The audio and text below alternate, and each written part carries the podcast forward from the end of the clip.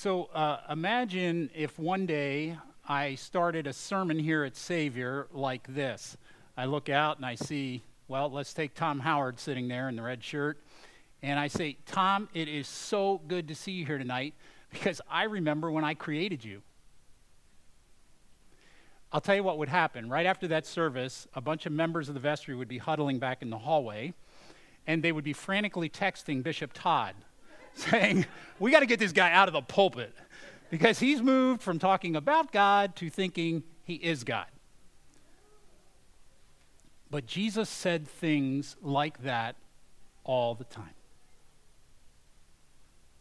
He looked utterly ordinary dark hair, probably a beard, Middle Eastern features, works with his hands, probably calloused, sweats when he works.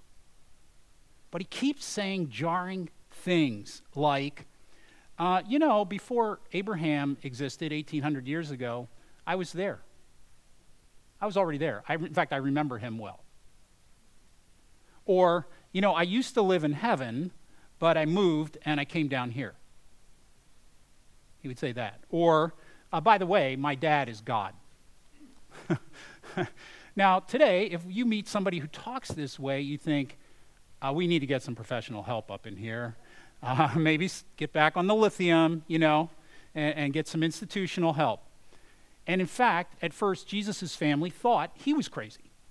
What's interesting is that later they changed his mind. They changed their minds, excuse me, and became his followers.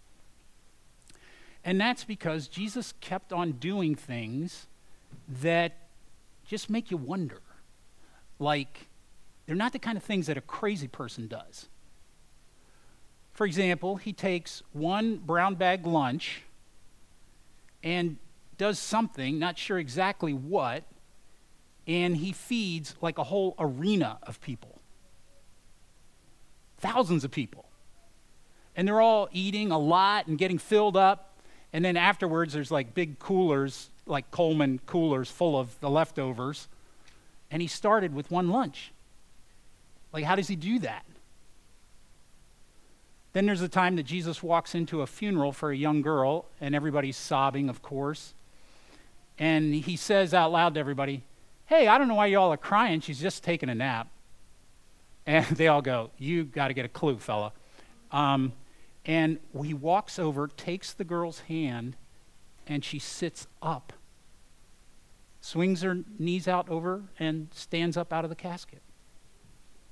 So, how do you and I make sense of somebody who is, is not like anyone you or I have ever met? I mean, he just breaks categories.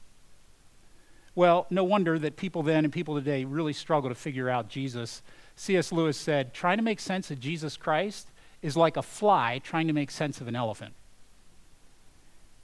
And so some people give it their best fly thinking and come up with something like, well, Jesus is human, period. He may be more noble than you or I, or a little more enlightened. Maybe he was a better teacher, or maybe he just lived more ethically, but he's just a person, just a human being. This is what you get, for example, from novelist Dan Brown in the Da Vinci Code. Um, the Dan Brown version of Jesus never really, cl- he doesn't claim to be God. In fact, he isn't considered God by his followers. He actually gets a promotion. He's made into deity by Roman Emperor Constantine in the fourth century. Now, Muslims give Jesus more credit than that. They say he was born of a virgin, they say he did miracles. What they can't accept is that someone that inspired would suffer such a horrifying death as a crucifixion. So they say Jesus was rescued out of that by God, taken up to heaven, but he's certainly not God's son. He's certainly not divine, and he's not God in human form.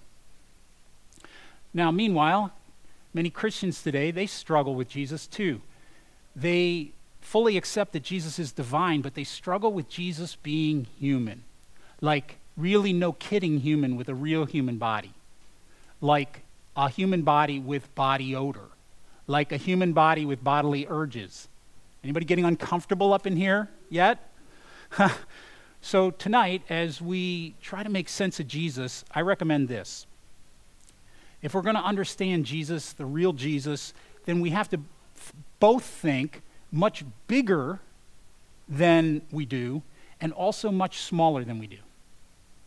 We have to simultaneously zoom out and zoom in because we've got to take a look at Jesus' unlimited power, but also his painful and profound limitations.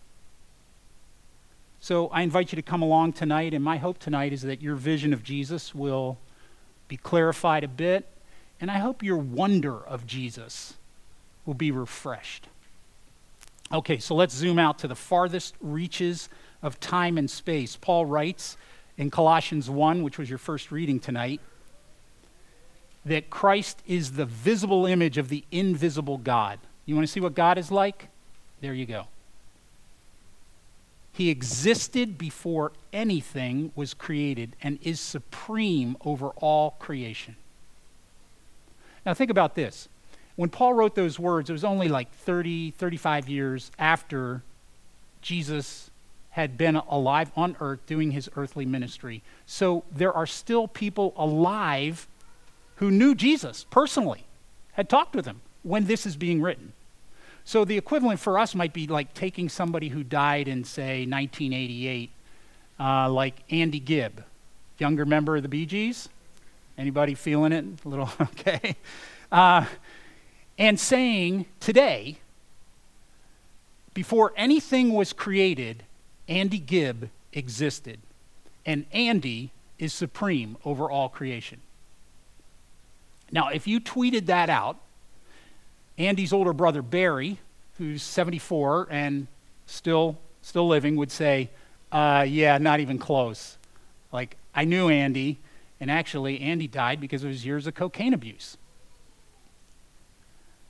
But when people said these words about Jesus, a woodworker from a nothing happens town, saying he existed before anything was created and is supreme over all creation, many other people said, Yeah, gotta be. There's no other way to explain him, including the people who are hardest to convince your own family. Jesus' mother and brothers came to worship him as God. To the point that his brother James was willing to be killed rather than give up his faith that his brother was divine. Paul continues in verse 16 For through Christ, God created everything in the heavenly realms and on earth. He made the things we can see, the things we can't see. Everything was created through him and for him. Everything. So, I don't know, have you accepted that you were created through Jesus and for the purpose and glory of Jesus? That's why you're here. So let, us try repeating this after me. I, I'll say it, you repeat. I was created through Jesus and for Jesus. I was created through Jesus and for Jesus. Yes, you were. If you go on vacation this summer, and I hope you get a little time away, wherever you go was created through Jesus and for Jesus. So I, I walked over at Northside Park recently. The water in the lagoon there at Northside Park was created through Jesus and for Jesus. I was out on the prairie path running recently, saw a little goldfinch. That goldfinch was handcrafted through Jesus and for Jesus. And by the way, the person who's writing this, these words, is not some kind of gullible person. Paul is brilliant. He has one of the finest educations possible. And he used to think that Christians were dangerous. He actually put them in jail because they were polluting Judaism, worshiping a human being as if he was God.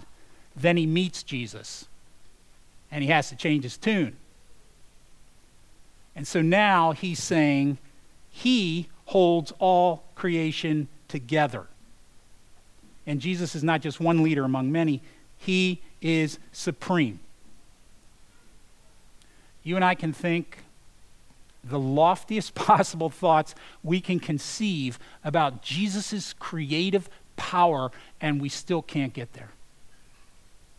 We can try to ponder the supremacy and authority of Jesus Christ, and our thoughts will just still be about like that fly buzzing around the elephant's ear. And yet, if we need to zoom out to understand Jesus, we also got to zoom in. We have to feel what it was like to have his human limits. When the physician named Luke went to write his biography of Jesus, he sat with Mary, Jesus' mother, and asked what it was like raising him. And she remembers this story. She, said, she tells him the time when Jesus was 12 and they all traveled as a family the 80 or 90 miles to Jerusalem where they celebrated Passover together. And it says in Luke 2, verse 43, that after the celebration was over, they started home to Nazareth, but Jesus stayed behind in Jerusalem. Some of you have had 12 year old sons or nephews or grandsons, and you're saying, I'm not surprised.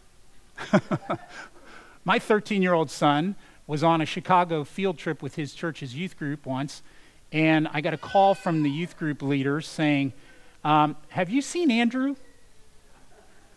They're in Chicago. I'm here in Wheaton. I'm like, this cannot be good.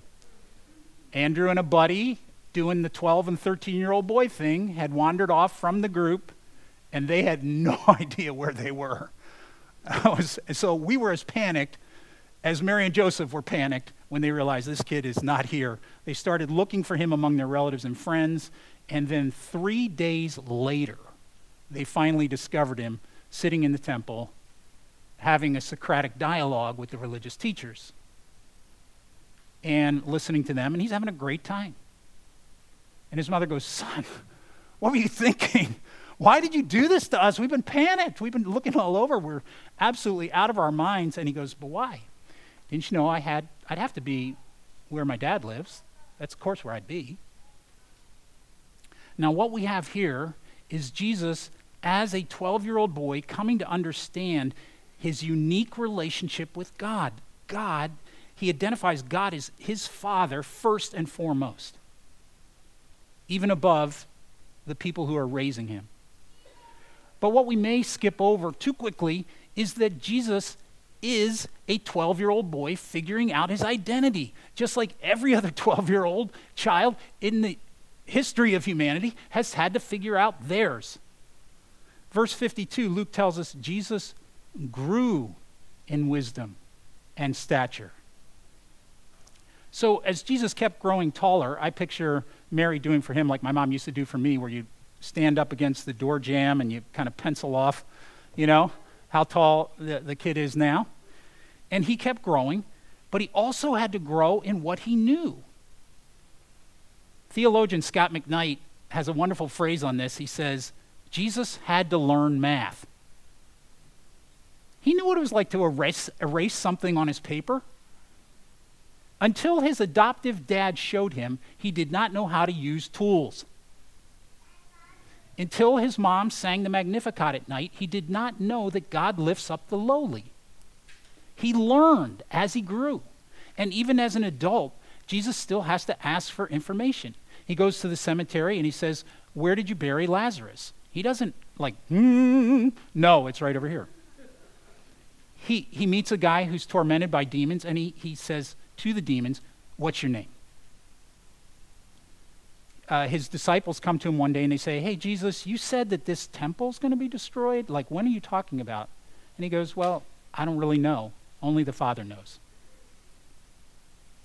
He also, get this, the Bible says in Hebrews, even though Jesus was God's Son, he learned obedience from the things he suffered. He had to learn obeying God, just like you or I have to learn through life obeying God. And there's a mystery to that. It's a challenge, it's challenging. When he suffered rejection, Jesus felt the sting. When he suffered temptation, he felt the pull. I was reading in a paper that Martin Luther King Jr. wrote in seminary, and he, he quoted this, he included this quote in his paper Jesus' temptations were real temptations which it was difficult and painful for him to resist. Jesus had real human blood with a real blood type. I like to think maybe, oh, the universal donor.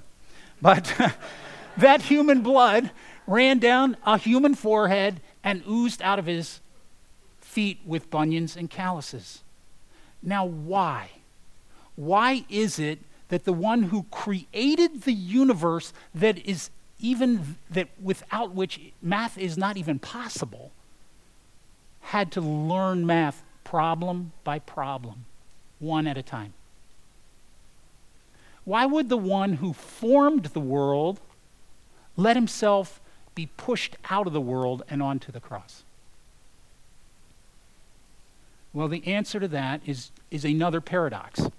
In Tim Keller's words, you are more sinful than you ever dared believe, and you are more loved than you ever dared hope. He came for you. Paul explains this in Colossians 1, verse 19. For God in all his fullness was pleased to live in Christ, and through him God reconciled everything to himself. He made peace in heaven and on earth by means of Christ's blood on the cross. This includes you who were once far away from God. You were his enemies, separated from him by your evil thoughts and actions, yet now he's reconciled you to himself through the death of Christ in his physical body. As a result, he has brought you into his own presence. And get this not only were you made through Jesus Christ and for the glory of Jesus Christ, because of the work of Jesus Christ, you are holy and blameless as you stand before him without a single fault. Are there any troubled consciences who needed to hear, You are holy and blameless as you stand before him without a single fault? Because Jesus is greater than we can possibly imagine and yet became more limited than we usually accept, you and I can now stand before God without a single fault knowing acceptance and love. No one comes to the Father through him. Well, I'll close with this. Anglican scholar uh, Tom Wright, whom some of you have met, uh, was once asked, What will you tell your children on your deathbed? And he said this Look at Jesus. That's what I'll tell them.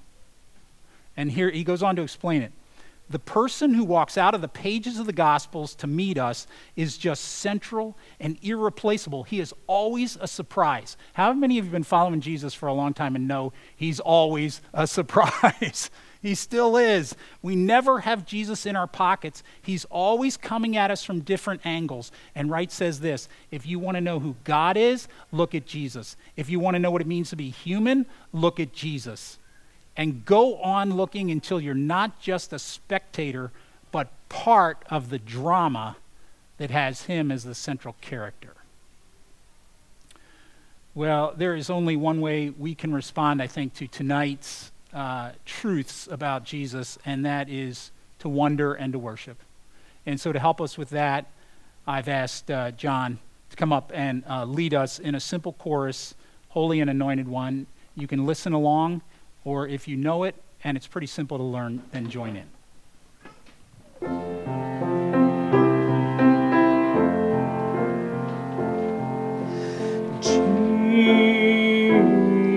Jesus,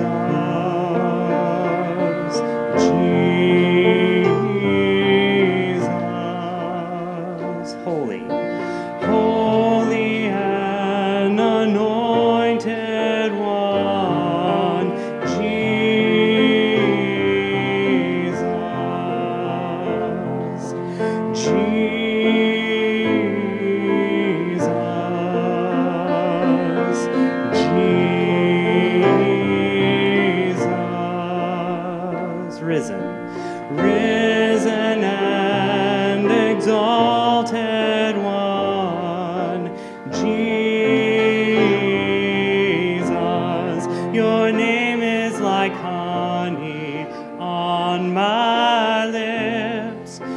spirit's like water to my soul. Your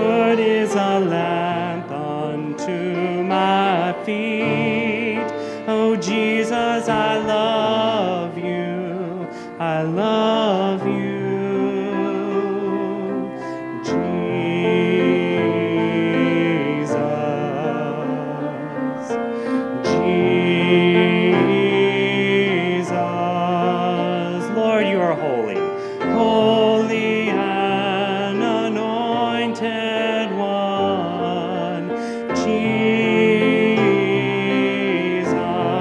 Your name is like honey on my lips, your spirit's like water to my soul. Your word is a lamp unto my feet. Jesus,